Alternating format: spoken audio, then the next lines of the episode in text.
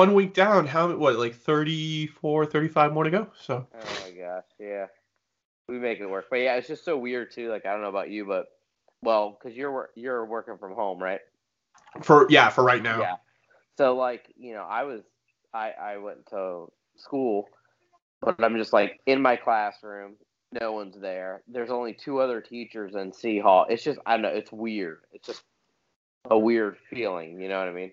Yeah, did uh, I I know that some schools were uh, because of someone's husband or someone's wife now has COVID nineteen that they've told every all the teachers just work from home uh, this week. Uh, David Zakay got that, and some other ones as well. Oh wow.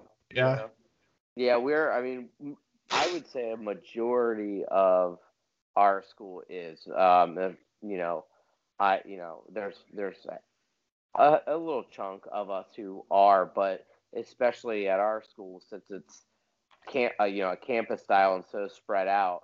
I mean, I really don't see anybody all day. Like I'll see the two people in my hallway, uh, but you know that's that's seriously about it.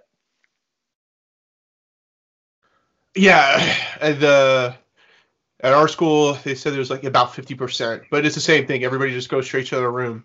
Doesn't Yeah. do, do anything else. Yeah. So, but hey, this weekend was like kind of a I don't know about you, but it, like there was a lot of things going on. There was a lot of sports. There was a lot of Yeah. uh, news. DC FanDome was actually pretty Oh. cool. Yeah, that was awesome. Yeah, I got to check out all that. I mean, I mean, that right there alone, DC FanDome alone had a lot of stories to talk about, and then, and then the uh, controversy behind the the Mandalorian trailer that we got wrong. So, yeah. oh my gosh, that was so funny. I know that people are pissed and upset, you know, like upset because they feel like I strayed them or I lied to them. So, like, it's a friend of mine that works at Lucasfilm. I I don't I hate to call it a source because it's just a guy like a friend of mine who works there, and he, you know, you will talk every so often, you know, and he just you know lets me know, gives me a heads up on things, and nothing big, you know, nothing Right. too uh, crazy and stuff, and so he said, "Hey, uh, be prepared for the Mandalorian trailer coming out soon." I was like, "What do you mean?" He's like, "Oh, well, they're you know, like usual, they're gonna uh, probably air it during the uh, NBA playoffs because they always do the trailers that way. They always tie it up Right. with either Monday Night Football or or the NBA Finals and stuff." And so he's like, "Yeah, they're, they're you know." Or, uh, the NBA first round is you know right there at the end of August, and so that's what they're looking at.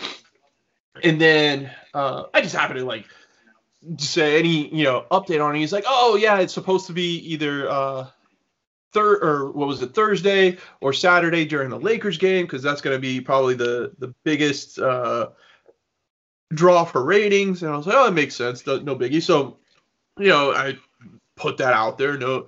No, nothing. I didn't think anything crazy of it. And you know, most people that read it originally were like, "Yeah, it makes sense to put it during that time and stuff." Well, then uh, the guys at over at Kessel Run Transmissions. I don't know if you've ever uh, listened to their podcast, but they're really good. Um, they they have a source. Uh, I don't know if it's my friend or not, but they they have their own source, and uh, right. they they contacted us and said we're check double check with you guys, you know. And so uh, Joseph was like texting me. He's like, "Are you sure those are two, the two dates?" I was like, "Well, that's what we talked about." Nothing. And so they said that their source said Thursday. Well, then Grace Randolph, who's another like YouTube person who has a couple sources out there, she goes out on Twitter and says it's going to be on Thursday as well. So that caused like a, a Twitter storm of people to get all hyped for it. And so there's three outlets, you know, all I'm pretty sure we all have different sources saying it's going to happen, and then it does not happen. Uh, it was yeah. pretty funny. Um, so I, I texted, you know, my source buddy, and I was like, Yeah. way to screw me over on that. And he was like, oh, sorry about that, dude. Um, supposedly, uh, what he told me was that if you noticed on on the day that the Mandalorian trailer dropped, that some like just out of the blue, DC. So you had Matt Reeves drop the poster, the promo poster for the Batman.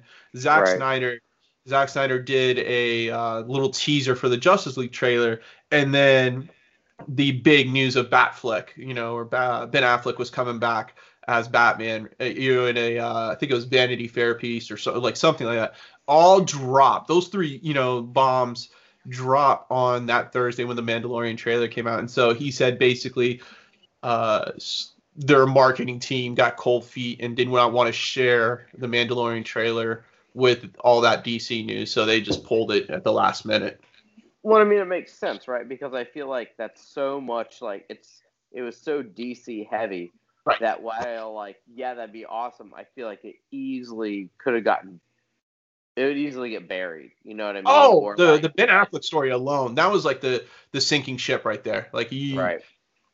So the, the Noah over at Kessel Run Transmission, you know, people kept on uh, tweeting at him and messaging him saying, "Hey, we haven't heard anything." Usually, like you know, when a trailer drops, that they get a little promo, you know, or some sort of news piece, like saying, "Hey, make sure to watch the Lakers game." And he was like, "Dude, you know," he, he mentioned on Twitter, like they pretty much wait till late in the day to make that announcement.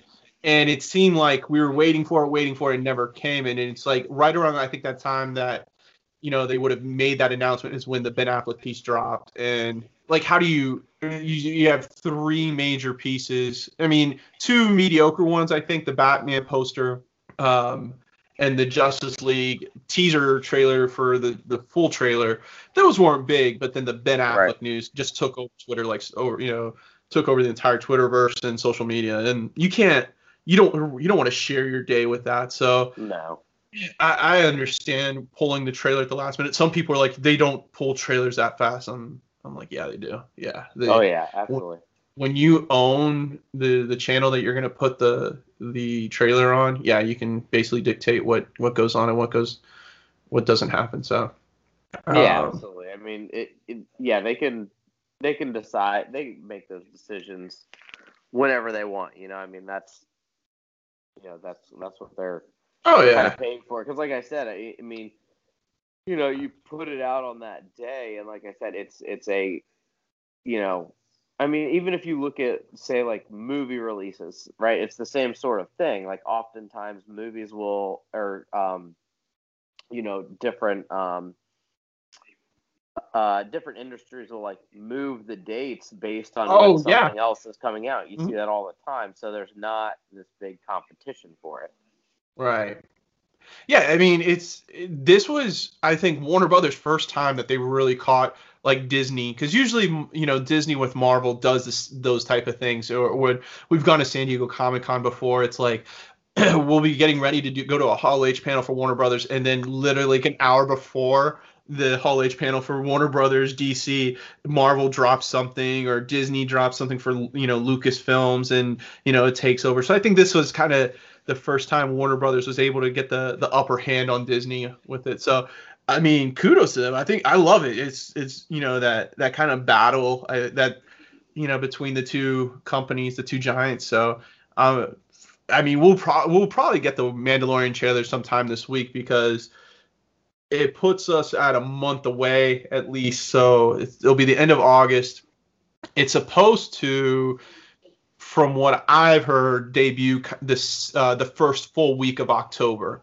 Um, so yeah, I think on the 8th or the 9th of October is when they're planning on debuting on Disney Plus. So if we get something at the end of next week or this week coming up, it gives us a month, maybe do a teaser trailer and then throw one more in sometime in September. And but I, you, I think that that's also a smart move for them, though, right? Because that also gives time for you know, obviously with like the Batman trailer and the Suicide Squad, right? And, like just all the other things that you know the you know the new Wonder Woman uh, 82 or 84 trailer, um, and so like it gives that kind of time to settle a little bit, um, to then actually come out and and and have some steam of its own, I guess. Yeah. So.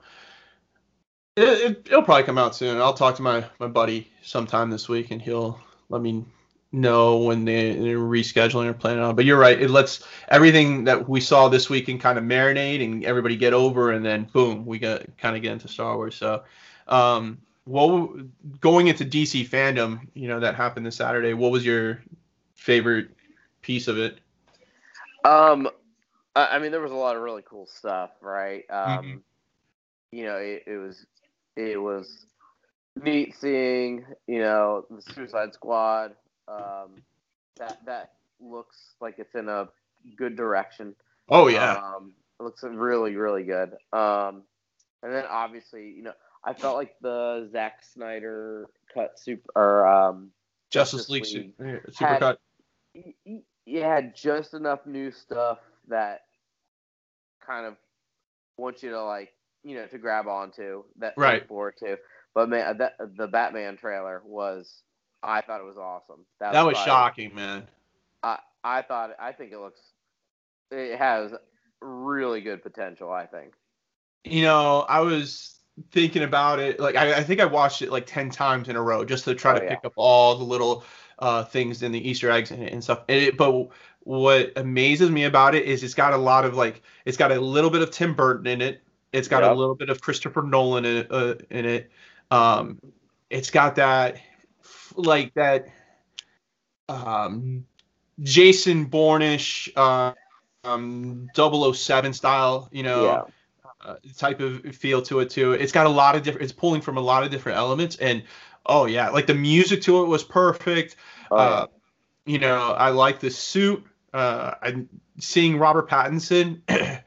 you know, the little bits we got of him, I thought, you know, that is a very young Bruce Wayne. You can kind of get the vibe that this is him beginning that journey of becoming Batman. Is really cool. Well, I what I like to yeah, the music was great with it, but the the tone I really enjoyed. Mm-hmm. That kind of noir. It felt yes. It felt a little Sin City like almost. Very um, yep. But at the same time, um, you know, had some really just cool but like dark elements. Obviously, with at the beginning, I you know I I think that's Riddler at the beginning. I've read some things, or maybe that was where it's like duct taping the guys. Um, and uh, it, it seems like what they're probably gonna do, at least from that, is that kind of like the Batman um, Arkham City games and Arkham Asylum games, where the the Riddler there was like very like the clues were very like Saw esque, and it, it, you get that kind of vibe with this, and I think that's you know really cool, really psychological. Um, I was reading an article about it, and someone was like, you know, when they have the Riddler and the, um, you know, in um, like the in '66, and then also, you know, in Batman Forever, like those riddles were so easy to solve. You know right. what I mean? And where like you know it took what Val Kilmer's Batman and um, Alfred how long to come up with Mister E Enigma. Remember that they got oh, like, seconds, yeah. We're like this, I mean, it looks like it's really going to be things that like even the audience like it, it it's not going to be easy to come up with. You know what I mean? Like the one, right. the card had like hieroglyphics on it. it just looks really cool. And the other thing I enjoyed too is I wasn't sure what he was going to do voice wise, you know, because obviously, you know, with um, Ben Affleck, they had like the digitized, which I liked, but that makes sense for a more like progressed Batman. Right. Um, and, you know, that's where Christian Bale got some slack from, but his voice I thought was good and reminded me a lot of what like Michael Keaton bat Michael Keaton's Batman voice. Yes. Like that like hoarse whisper, that's it. Yeah, yeah. And I thought that was good. But also the um I mean, they mainly had like the one fight scene aside the one with Catwoman, like where he beats the crap out of that guy. And I, I don't know, just I really enjoyed pretty much everything about the trailer. Yeah, I mean the so you're right. The tone very noir esque. There, were, I forgot. Like you even made that point of like they got a lot from or from the the video games, you know, the mm-hmm. the Riddler type of clues being left around, um, and then also to the you know the fighting style of it was I thought was you know kind of a nod to the video games that everybody loved. This is just a Batman that's going to sit there and beat somebody to a pulp, and it's yeah. you know, and not um, and then I don't know about you, but it was kind of like refreshing when they asked like who are you and he didn't say I'm Batman. He said I'm Vengeance because yeah. I think yeah. everybody was expecting that I'm Batman, and he goes I'm Vengeance, and so it's you definitely can see that this is a different tone. Um, right. And even too like I, the this Batman interacts with the GCPD a lot. I mean, you saw. So I'm I was assuming after watching the trailer a couple times that opening scene where you see, you know, um, the cops standing in the hallway after on the murder scene and they're staring at you know the camera that that's Batman walking through, you know, to to get to the the crime scene.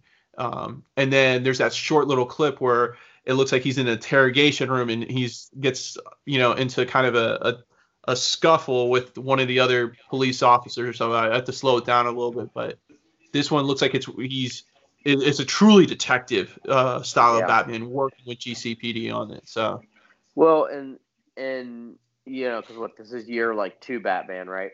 I year two. Yeah, I believe that's like and, they uh, yeah year two ish. And and so you know a lot of it makes sense. He's like trying to figure things out, and you have all these villains that are starting to pop. But I know that um, Carmine Falcone is in it as well. Um, and so I think that will have the whole like, you know, mob paying, you know, corrupting politicians and and right. you know and all of that. But at the same time, that's where I think you'll start to see the other quote unquote like freaks, if you will, taking over like Riddler. And then did, did you uh, see like there have been like screen grabs of uh, Colin Farrell as um, Cobblepot?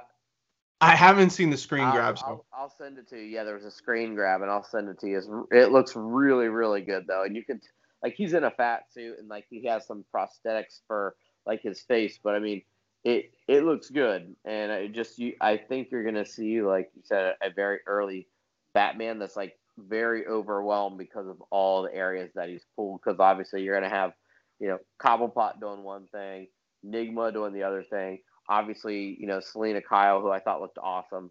Um, mm-hmm. So I, I just feel like he's gonna be pulled in, like it's it's not just like this. I don't say low level crime, but you know what I mean. It, it's like taking a step up now. And uh, yeah, yeah I, I thought the like you said, the music, everything was just really spot on with it yeah, this is definitely. Um, I don't know if you've ever played. Uh, it was the third Batman game, Arkham Origins, where it came yes. out on. Yeah, it, where it came out on. Yep. Um, the one was Black Mask? Yes, Black Mask. Yep. Which ended up yep. being Joker or whatever, but that's yeah. that's where I got that vibe from. Is that it was kind of you know interacting with all the different um, villains oh, yeah. throughout and stuff, and then it, you could it, that that game was really more detective based. You had to use the kind of his little um what is it called? Like a uh, his encryptor and all those yeah his encryptor and, and stuff and oh yeah. see this like you'd have to see all of the um it's the crime scene and link it all together and stuff. Like that's where i feel like this is going to go. Maybe not with that much technology but that kind of style to it um. Well i like that too because it's that in itself is something that hasn't hasn't been done. You know, it just it hasn't uh, uh, on, on film. It hasn't been done. You know, so um, yeah, I think it's gonna be really interesting. And the cast is like that's a good cast. Wow, that does not look like Colin Farrell at all. No, I know, right? that's a that is good makeup. Yeah. um, yeah, and you know, I think it's it's pretty brave for Matt Reeves to to take on the Riddler as being the main villain for the first go around um, with this movie. You know, because traditionally the Riddler's you know not been a a really thought provoking. I mean, there were, so the Batman the animated series was okay, but it was yeah. more like those gimmicky riddles that you know, and of course Bruce was always you know smarter than the Riddler and could figure it out in no time and like you said, you know, in the Adam West series, it, nothing. George or Val Kilmer's, you know, they, you know, they've always made it seem like Bruce was a step ahead of the Riddler um, when right. it came to this.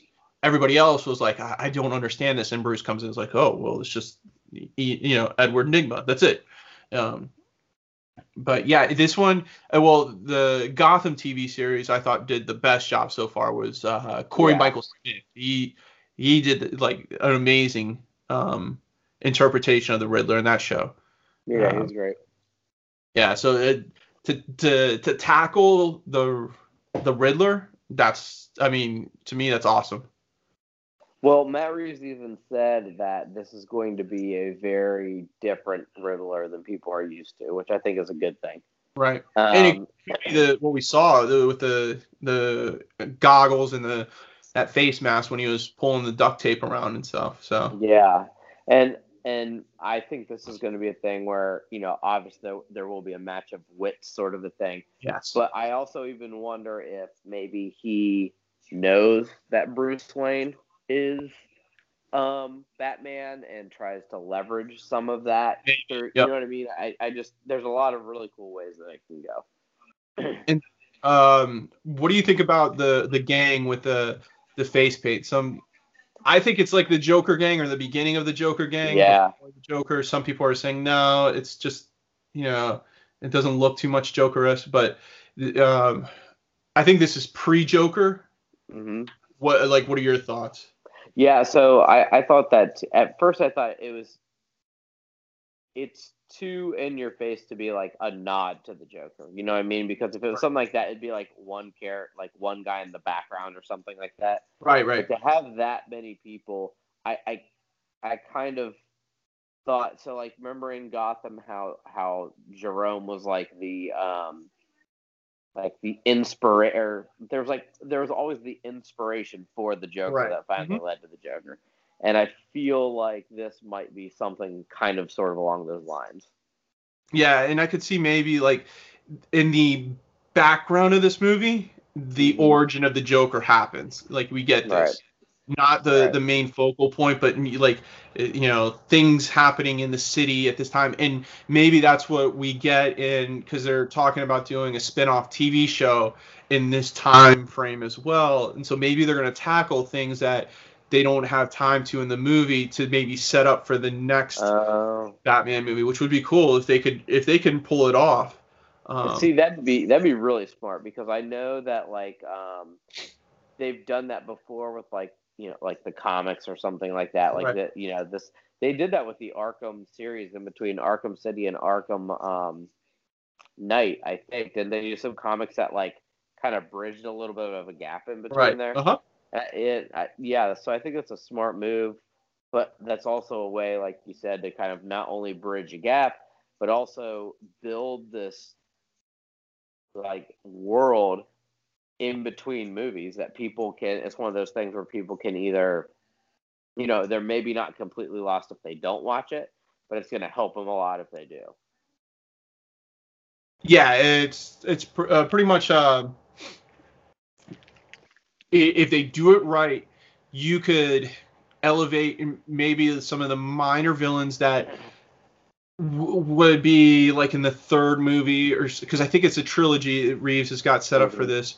And so you don't have to use like Colin Farrell or like some of the, the main cast members. What you could do is have little Easter eggs in the background, you know, and have those uh, those villains and those characters kind of be the, focal point of the TV show, say season one or you know two seasons to set up for the second movie, and then do two more seasons for the tr- the third movie and and kind of build up the villains that way. Where I could see it like you're building up to that Arkham Knight uh, or what was the f- it, or just Arkham game, the first one. Um, Uh, Arkham Asylum. Arkham Asylum, right? Where you know it's you know Batman in Arkham Asylum, tack you know taking down all the different villains he's he's matched up against. Right. Yeah, I mean, it it has really good potential. I think, uh, you know, it, it. I don't know. I'm really excited about it. So um, let's see. Wonder Woman 84 was another trailer that dropped. Uh, the really only thing that we got to see that I think that was maybe a shocker was the the actual appearance of Cheetah, uh, Yeah. played by Kristen Wiig. But besides that, I mean, there wasn't a lot of uh, to go off there. And I think because the movie was so close to being released in, uh, you know, right before the pandemic, that they weren't even going to show any of that. It was going to be more like, all right, go, you know, go see it in the movie theater. So, um, so like when we were when I was watching with with Joseph and some of the other guys, it didn't seem like it was a big hit. What, did you feel the same way? Or? Yeah, I mean, it, so I mean, when the when the one before that came out that you know it didn't have cheetah in it yet, and you could tell some of the graphic stuff wasn't on there. I mean, I I enjoyed it. I thought it looked awesome. And then this one, like you said, I I didn't think it was like a huge step up. Um, aside from like you said, the appearance of cheetah. I mean, it looks cool. I think Yeah. cheetah looks good, but it wasn't like a major. It, I don't think there was like any real major differences outside of that. Right, and I think that's why they put one this mo- or this is the first panel of the day because it was Yeah. basically it- we had already gotten a Wonder Woman 84 panel at San Diego Comic Con. Yeah, it was a San Diego Comic Con last year, I believe. Um, I think Joseph went to that one, or while we were taking handling the dark web uh, Oh, yeah. Mhm. Um, and then they have a new uh, Montreal Studios uh, has taken over the reins for the next Batman game, and it's now Gotham Knights, where we instead of being playing as Batman, we're now it looks like you have the ability to choose from one of the four: Robin, Nightwing, Bat, uh, Batgirl, and then um, Red Hood. Is that so? I I mean, from that trailer alone and gameplay alone, I mean, they sold me on pre-ordering that game. What about you? Oh my gosh, absolutely. Like I ever since the like original Arkham series, like I feel like that completely changed, you know, not only video games, superhero video games. And if you remember, I think it started with Arkham City where you could get, you know, the different downloads and you could play like as, you know, Robin. Mm-hmm. Um, and then it's uh, obviously in City, like you could play as Catwoman, but there was still like some limited gameplay to a degree. Um, Right. And just you know, a- experiencing games as these other characters, um, you know, to the full extent that we're gonna have like now. I mean, it just looks awesome. Yeah, it's this game. So Montreal did Arkham Origins, which was the right. the third. It was the third installment, and it came right after Arkham City, which was just uh, an unbelievable game um, because that was kind of the first real open world. Because the Arkham Asylum, even though it felt open world, there was still limitations to it. You- it was still very linear. Where in Arkham City, you really had full rein to go wherever you wanted. Um, and then Montreal, when they did Arkham Origins, they had very high ambitions on making a bigger city, and then they added the uh, the Bat Jet or whatever, Bat Wing, whatever they call it Mhm. in the game, so you could transport faster from uh, area to area. But it caused a lot of lag in the game, and so that's where basically, uh, for some people, you know, kind of ruined it for them. The gameplay I felt was was on par with what Rocksteady had created. I love the storyline and like kind of the element of being the detective to it. Yep. Um, and you know, there was that twist. Spoiler alert: that Black Hand, you know, was really Joker at the end and stuff. And it was, you know, it, it was a good story overall. And then Rocksteady took over for one more, eh, which was the Arkham Knight, right? Knight, yeah, yeah. Arkham, Yep. and which that was a, a great storyline and stuff with the the Red Hood and you know, um, and that story and. And then you had the Batmobile in that game as well. That you- know you could go around and use it as a tank, which is, is ridiculously crazy. But it seems like now you got like uh, the the choice of it's a, it look- it looks like it's a con- continuation of the last game. So uh, Bruce is somewhat dead, or at least dead, and then you so you get the the four options, and then they had the little teaser right at the end of the Court of Owls was going to be um, kind of, I don't know if the main villain or or, or, big part of the storyline, but that was that was really cool and looked like we saw Talon in there right at the end. Yeah, I mean, yeah, you know that their presence is there somewhere, which is, you know, it's cool. I think those types of games have always been a cool way to explore all of, you know, the rogues gallery from, Yep. you know, big to small. That's what I actually liked about Montreal's uh, Batman Origins. I actually, uh, you know, dusted it off and played it this past uh, summer again. But having, you know, because at the time Black Mask was, um, uh, or no, I'm sorry, um, Black Mask. I forget. This is Black Masker joke. Yeah, Black Uh, Mask in this one. Yep. Black Mask. Yeah, yeah, but he, um, he actually, you know, pretty much put out a bounty on Batman's head, Mhm. and so like there was like you know Deathstroke, Killer Croc, um, uh, Bane, um, you know Firefly. So like even like someone like Firefly, and that was really cool to play in the game, like going through that busted up bridge and whatnot. Mhm. But like even being able to explore a lot of the villains in that way that maybe we don't see, uh, you know, is another benefit of these games. But yeah, just that open world um, that they have with it as well just makes it even more enjoyable. And I just this looks, it just looks awesome and looks like, like you said, kind of a, a continuation off of off of what they've already had. Yeah, and it seems like there's gonna do like there's gonna be a co-op part of it too, or like you can do it co-op. So having two players at the same time would be really cool to to, to be able to do. Um, so all to it. I mean, I'm excited about it. Like that that trailer for the game right there sold me on it. So I'll more than likely pick it up, you know, the minute it comes available and spend the next 24, 30 hours playing it. yep.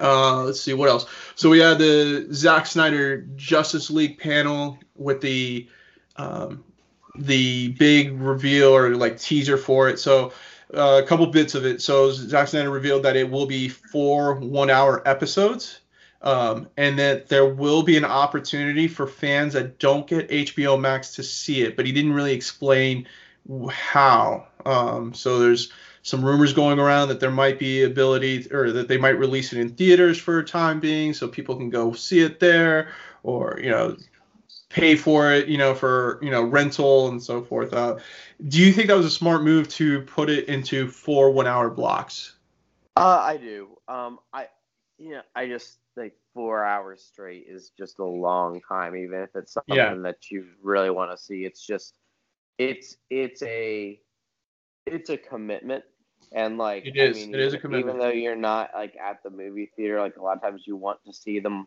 you know, all where, um, I mean, even if you think about when you binge watch stuff, right? Like, so you know, if I'm binge watching something on Netflix and it's like an hour, I still feel like if, if I do like three episodes, it like that's a lot. You know what Mhm. I mean?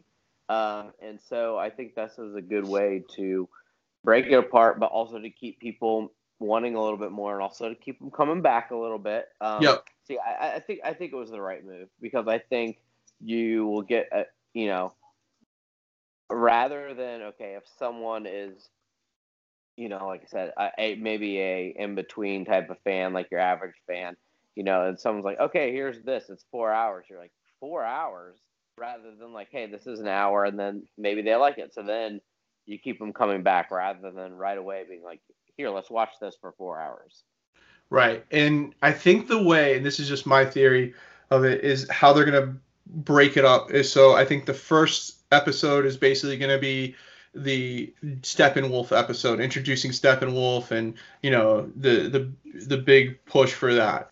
I think the second episode is good. In the second and third episode, you're going to get more of an origin story for the Flash and Cyborg because they don't have their own like origin movie. So we got Wonder Woman, we you know we got Aquaman in a sense already. We already know the Batman you know storyline. We already got Man of Steel. You know, so I think those two middle episodes you're gonna see it more drawn out with you know Barry Allen and then um, uh, Victor Stone is you know a cyborg becoming cyborg there, and then ultimately leading up to the final battle, which will be the fourth episode. And you know, and uh, maybe you know sprinkle in you know the resurrection of Superman and the black suit and so forth. yeah Yeah. that's what i'm looking forward to seeing personally Oh my gosh, I saw the black suit I was in. Yeah, that and then Darkseid for you know I know it wasn't completely done, but like looked pretty awesome too. I thought. Yeah, Um, I I liked both. Like I like Darkseid. I liked the version of Steppenwolf that they had. You know, yeah, without the armor on and stuff. You know.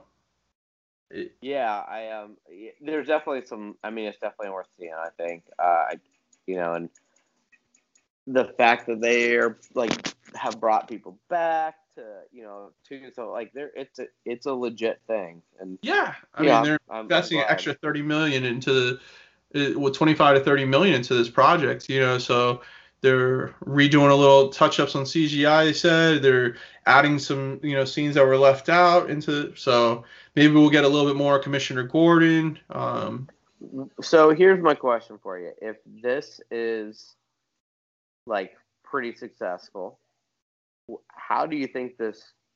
How do you think this could change DC? Uh, like the you know movie universe moving forward. Ooh, um, so I don't think Justice League, like the Snyder Cut's, going to do that. I think Flashpoint will do this. Uh, like, yeah. I think, I think this is kind of a like, hey guys, you know, it, it no fault to Sna- Zack Snyder, and I really don't even blame Warner Brothers too uh, for what happened, you know, because, um, you know, his Zack Snyder's you know child committed suicide, and so I mean that's every reason to step away from producing a movie and you know directing a movie. So um, who did uh, who did they get to replace him? Um, to, uh, Joss Whedon. Joss Whedon. I kept on thinking Ron Howard for some other reason, but that definitely wasn't. That was for Solo. Um, yeah. Yeah, so Josh, they got Joss Whedon in there, and it seemed like it was, you know, the the right choice to do. And and you know, whenever you get like these these films where you have two directors or you know a change in in guard, it, it never really comes to fruition. So I think this is more or less kind of a uh, let's let's finish it off the way that we originally wanted to do it. But I think Flashpoint by bringing back Ben Affleck, having Michael Keaton uh, come back as well, uh, it looks like from what they're when that one panel, I don't know if you watched it where uh, Greg Berlanti, um, Jim Lee, and then I cannot remember for the life of me the gentleman who is who's in charge of the movie productions of DC. They basically came to the conclusion, the three of them, that you know it's better to have the multiverse than try to do this stupid. Remember when Arrow first came on and they couldn't use certain you know characters because they were going to use them in the movies and stuff, and they wanted to make sure yeah. that it, it was like you know people wouldn't get get confused and that was kind of from other people in Warner Brothers, but it looks like these three are saying, no, let's do it. Let's go for our own versions, what we want, and, and just say it's a multiverse. And I think that's what Crisis on Infinite Earths allowed. Um, so I think what Flashpoint's going to do is it's going to open up this realm of like, okay, we're you know the Joaquin Phoenix Joker is part of a, a universe that's somewhere tied mm-hmm. in, you know, and all these different things. So um, I don't know what's going to happen to Ben Affleck's Batman. I, I, you know, I'm assuming that somehow he's going to either pass away, or we'll see like some all like alternate version of him when the end of Flashpoint's done. Um, yeah. But um, but it will be good to to see. But I think that's the the critical movie there. I think if they do it right, because you know, you and I were very critical of the TV version of Flashpoint on the Flash, where it only was one episode and it did not tackle anything from the comic books. Um, right. And I think Flashpoint's going to be that Justice League too. I think you're going to see Aquaman in there. I think you're going to see Wonder Woman in there. You're going to see Ben Affleck. I think this is going to be uh, the kind of the stepping stone to this new universe where we have everything in there. And more power to them. Uh, I think that's the smartest move that they they're making. Yeah, I think. Um, yeah, I agree with that. It's and it's another thing that I like about it is that it's different than what Marvel is doing. Yes. Mm-hmm. And and and that's here's the thing. That's fine. Like I that think, is. You know, I said this like from the beginning, where DC just needed to figure out what they wanted to be. Right. Did right. They, if they if they wanted to be dark, then go dark and stay dark. You know, if they wanted to be more like Marvel, be more like Marvel. But I think where they struggled was that like they went dark, and then people were like, no, it's too dark. So then they tried to go like Marvel, and then that didn't work out. And it's just like like pick your lane and go. And yeah, like, you don't have to you don't have to be Marvel to do what Marvel's doing. Like do your own thing. And now I think they're starting to do that.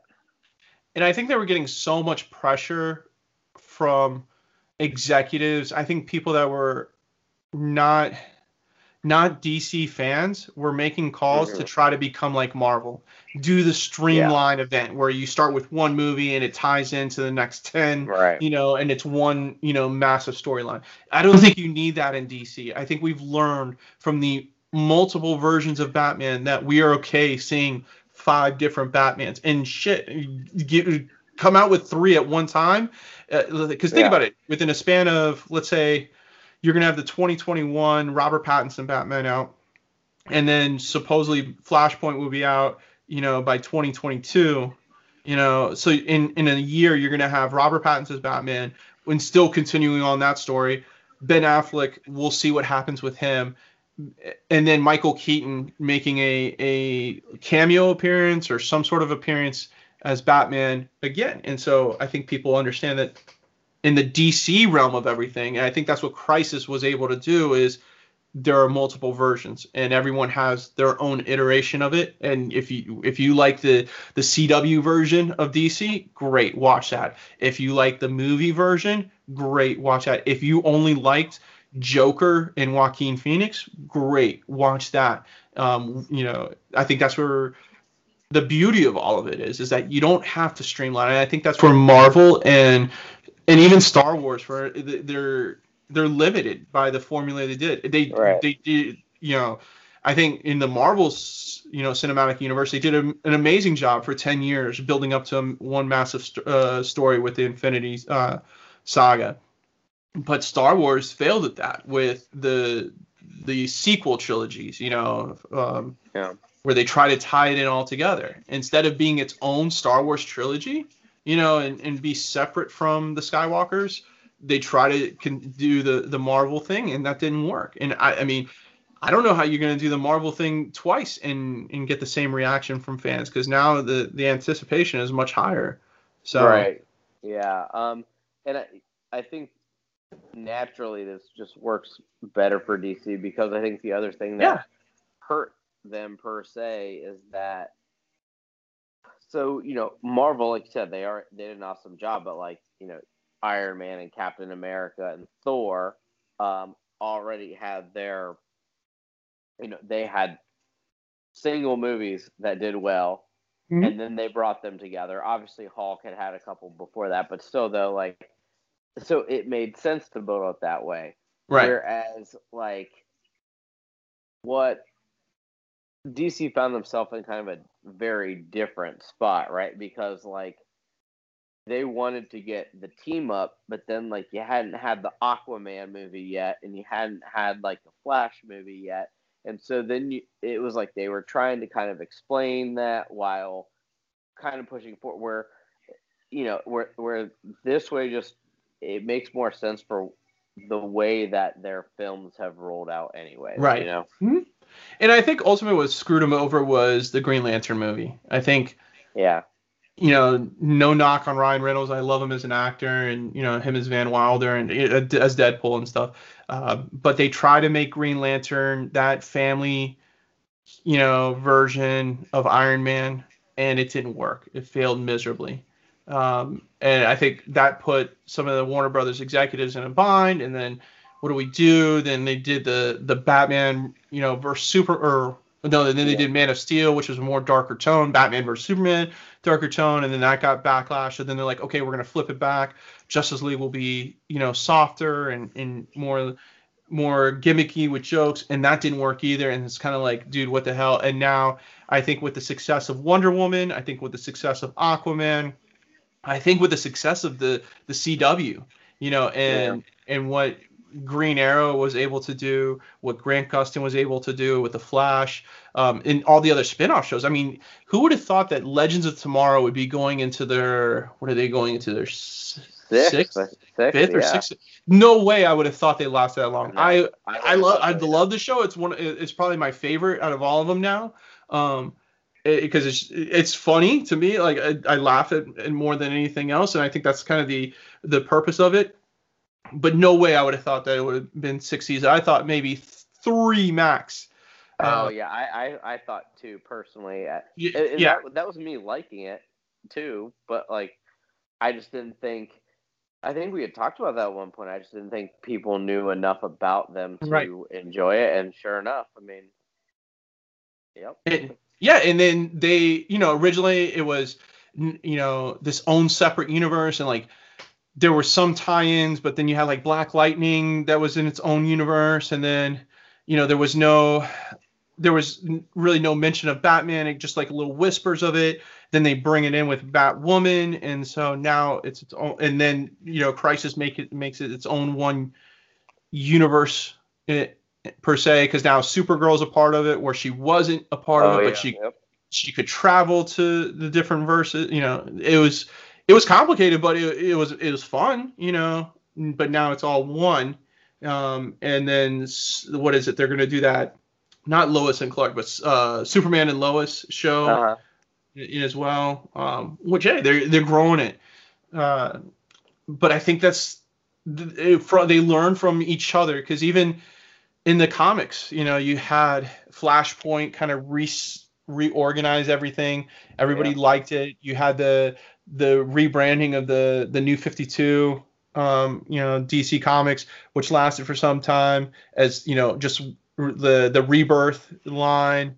Um, mm-hmm. And then they've they've kind of scrapped all of that, and they're kind of going back to basics and having the multiverse again. So, right, yeah, it's uh, so from Zack Snyder's Justice League cut, I think we get the the this is going to be the kind of the the farewell goodbye to that era of DC movies that maybe are not, you know, the, the the best, you know, in a sense, but on to the next one. You know, and yeah. what we see with Flashpoint, Aquaman 2, of course Wonder Woman 84 and so forth. Yep. um so we talked about the Batman, oh, Suicide Squad, last one right yep. here. Um Suicide Squad what a big cast! I didn't realize how big of a cast that was. It was oh, yeah. Twelve neither. people, uh, 12, yeah. pe- 12 actors on there, and it seemed like they all had fun with each other because to to be on a Zoom call like that and joke around with each other, pretty yeah. impressive. So you know that they they're they're friendly with each other. Yeah, uh, I yeah they're they're little like not sizzle reel things they kind of had. I but I guess you could call it that. But yeah, I enjoyed that a lot. Yeah, it seemed like it was gonna be so they mentioned it is going to be like a, a night. It had this like a 1970s war movie vibe. So to yeah. me, my theory is is like they're they're hired to go um, like overthrow a dictator or some sort of like South American Colombian drug lord or something like that. It's that was kind of my take on it. I don't know. Yeah. Um, but it, the the new look of Harley Quinn, you know, King Shark, um, some of the characters that were you know the just you, introduced to. I think you know for early CGI effects and everything not being done, I thought it looked really really good. Oh yeah, yeah, I agree. Um, and like I said, I think it, it's good to freshen up some of the characters. Um, you know, but you keep obviously some of the characters that worked well. Um, you know, like keeping Captain Boomerang and Rick Flag, and you know, I think um, Harley, and then Harley, Amanda Waller and Amanda Waller, yeah, and then bringing in some fresh ones too. It's, like I said, pretty pretty interesting. And yeah, it, it, it is. It feels like older, almost '80s this Suicide Squad as well mm-hmm. too, though, because you got like you know Polka Dot in there, Ratcatcher, Weasel, just like some really. No, I, I don't want to say random because that's what Suicide Squad is, or random, but like, yeah, more of some of the, like I said, earlier, some that you see going up against like Teen Titans and stuff like that. Yep. Yeah, no, I mean I think random's a good word because of, like there's definitely some of the characters on there like Polka Dot Man that was like, oh yeah, I forgot about him. Oh yeah. Um, and then even uh, what's John Cena's character? Uh, Peacemaker, right? Uh, Peacemaker, yeah. Yeah, Peacemaker. I was like, Jesus, I forgot about Peacemaker. You know, couldn't. But that like it. I think John Cena fits that perfect, like casting wise. It was pretty pretty much uh, on point with that one. But I think we get a Easter egg at the end of the movie or something with Will Smith's Deadshot. I just don't see how you can have Suicide Squad with in, without Deadshot in it. Now, why did they originally say that? Was it scheduling, or did they just not do it, or I, I forget why? I think um, it was.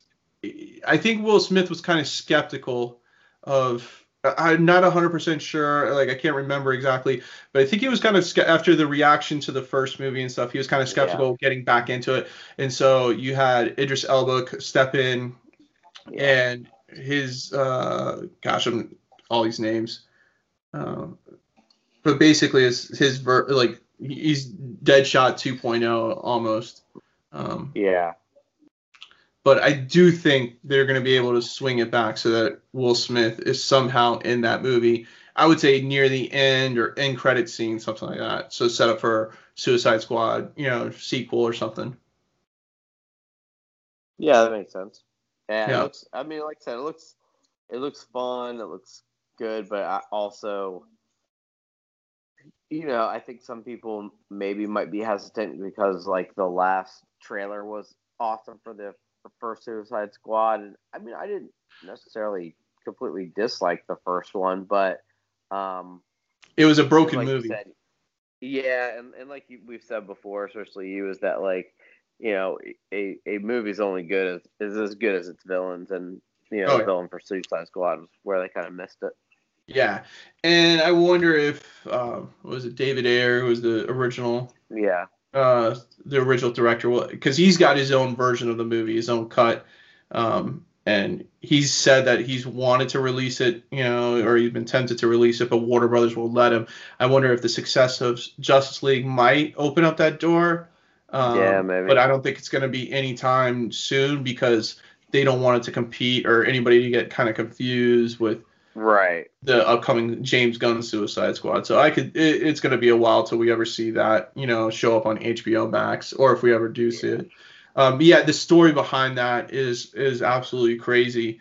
Um, the success of that trailer, for whatever reason, Warner Brothers executives thought it would be a great idea to have that company that did tra- the trailer edit the movie, and so they edited the first half of the movie, but didn't know what to do with the second half, so they just left it as is, and that's why it feels like it's two different movies. You know, when you watch it, and because yeah, the company that did it was they only were in the business of editing trailers and cutting it up to you know to sell movies.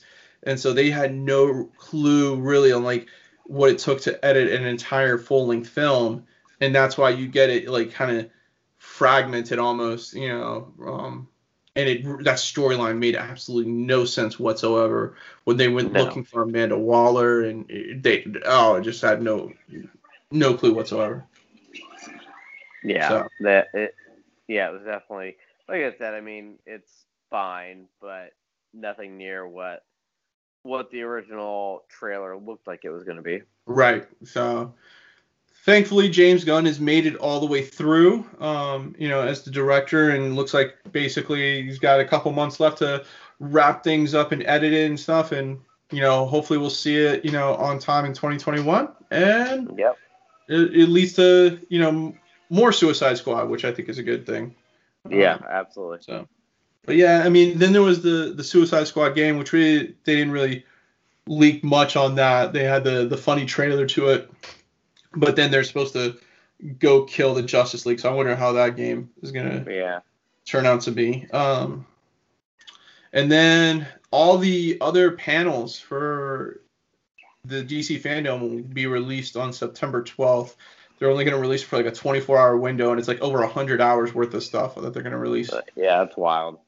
Yeah, I'm actually happy they did that because it allowed us to kind of sit there and watch the, you know, the the main panels and not have to, you know, pick and choose what we wanted to go see. So at least we got the main panels done, and now on September 12th you can go and for 24 hours and check out all the different ones that you want. The different TV shows. I think they got all the uh, TV show panels and all. So Yeah, I think they handled it well, like you said, Mm-hmm. especially for not really ever having done anything like this really Yep. before. So So, um, really quick, what was your thoughts on the Champions League final? I actually forgot it was today uh, between PSG and Bayern Munich, so I Yeah. saw the end credits. You know, basically the last little bit of the, the match.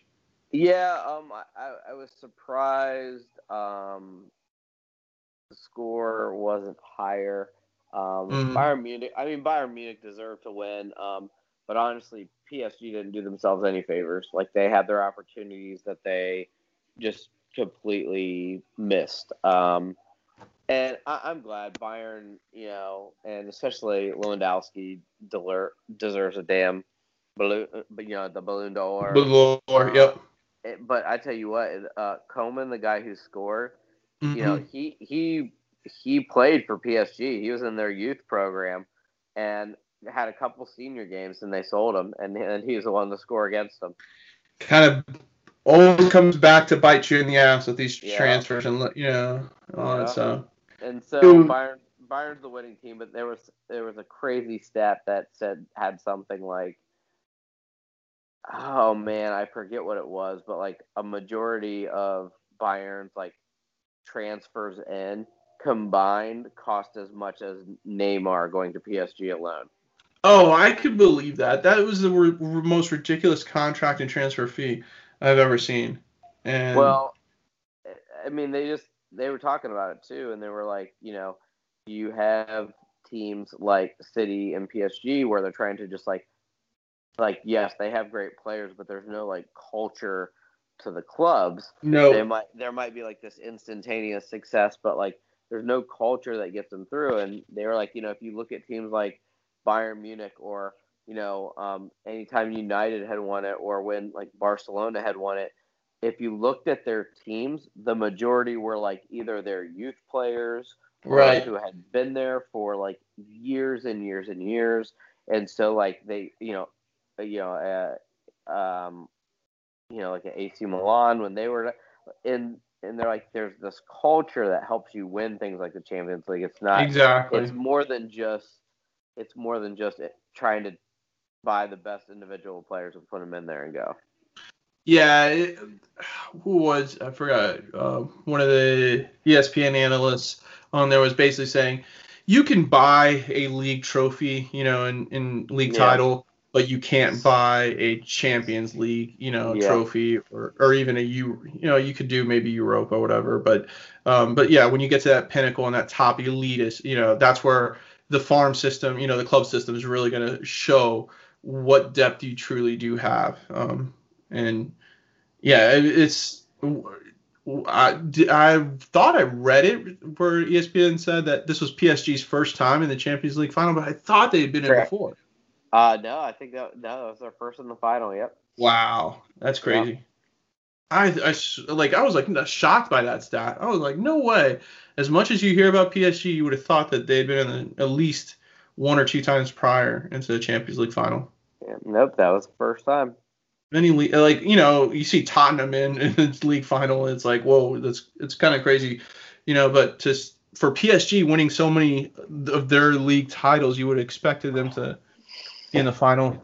I mean, yes and no. The only thing is, like, the French league is not a super Garbage. competitive league, and so like they can get they get into the Champions League every year because they're usually winning the title, which is fine. But you know, who else do they play? Like Lyon, Lille, Monaco. I mean, if they're doing well, it just it and you know then you know then they got to go in. And even if you look at their draws throughout the uh, Champions League, I mean, I'm not saying they didn't have to win some big games, but like you know, they some of the teams they had to play were teams that you know like they just played you know, RB Leipzig, who you know nothing against them, but usually not as strong as you would think, and they barely Right. beat them. And then Neymar afterwards drinking a Red Bull because Red Bull was like their sponsor, the other team's sponsor. I hate that cocky sort of crap. You know what I Yeah. mean? Like, it, it I was- don't- I mean, it was like last year when PSG played United and Di Maria was like drink acting like he was drinking out of the beer bottle when, and then United went and knocked them out. You know, it's just like Right. I, I can't stand that sort of cocky crap. Yeah, I don't see Neymar being back at PSG next year. Uh, I I just don't see it. It's a lot of money. You're not getting the return on it. I know that it's going to be hard to find a suitor to pay off that, but you might with what Messi being upset with Barcelona now, the management, you might see Yeah. a trade. You know, between the two. Would it be a smart trade? No, because you're getting an older Messi, ver, you know, versus a young Neymar. But do you want to deal with those antics all the time and stuff? Um, and it's been you know a pain in the ass. But, then Ronaldo has has, has been linked to him as well because he wants to play with Mbappe. So who knows? Um, I could see Yeah. a Chinese. I, I- could see you know one of the Chinese team from their Super League, you know, pay that ridiculous amount of money so that they could get Neymar. I Uh, mean, yeah, at this point, I you know Neymar seems to you know, kind of be there for the money, but then at the same time, I know he wants the Champions League, but um, yeah, I don't know. It it's going to be interesting what happens from here. Yep, and now that basically ends their short turnaround or you know their short off season, and then they pick right back up in a couple weeks, and it's pretty amazing. So yeah, yep. Premier League's already mentioned, or at least England said that they're going to allow some fans into the matches. You know, um, which will be interesting. Yeah, they, how, they talked about like no away or like no away fans or something right. along those mm-hmm. lines. Yeah, interesting. It makes sense. Yeah, if uh, just pray and hold on that you know we no big outbreaks and hopefully that the transitions over into the United States and start doing fans at games and stuff. So we'll see. Yep, we will see. All right, that puts us at an hour. We're good, unless you have something else that you want to talk about.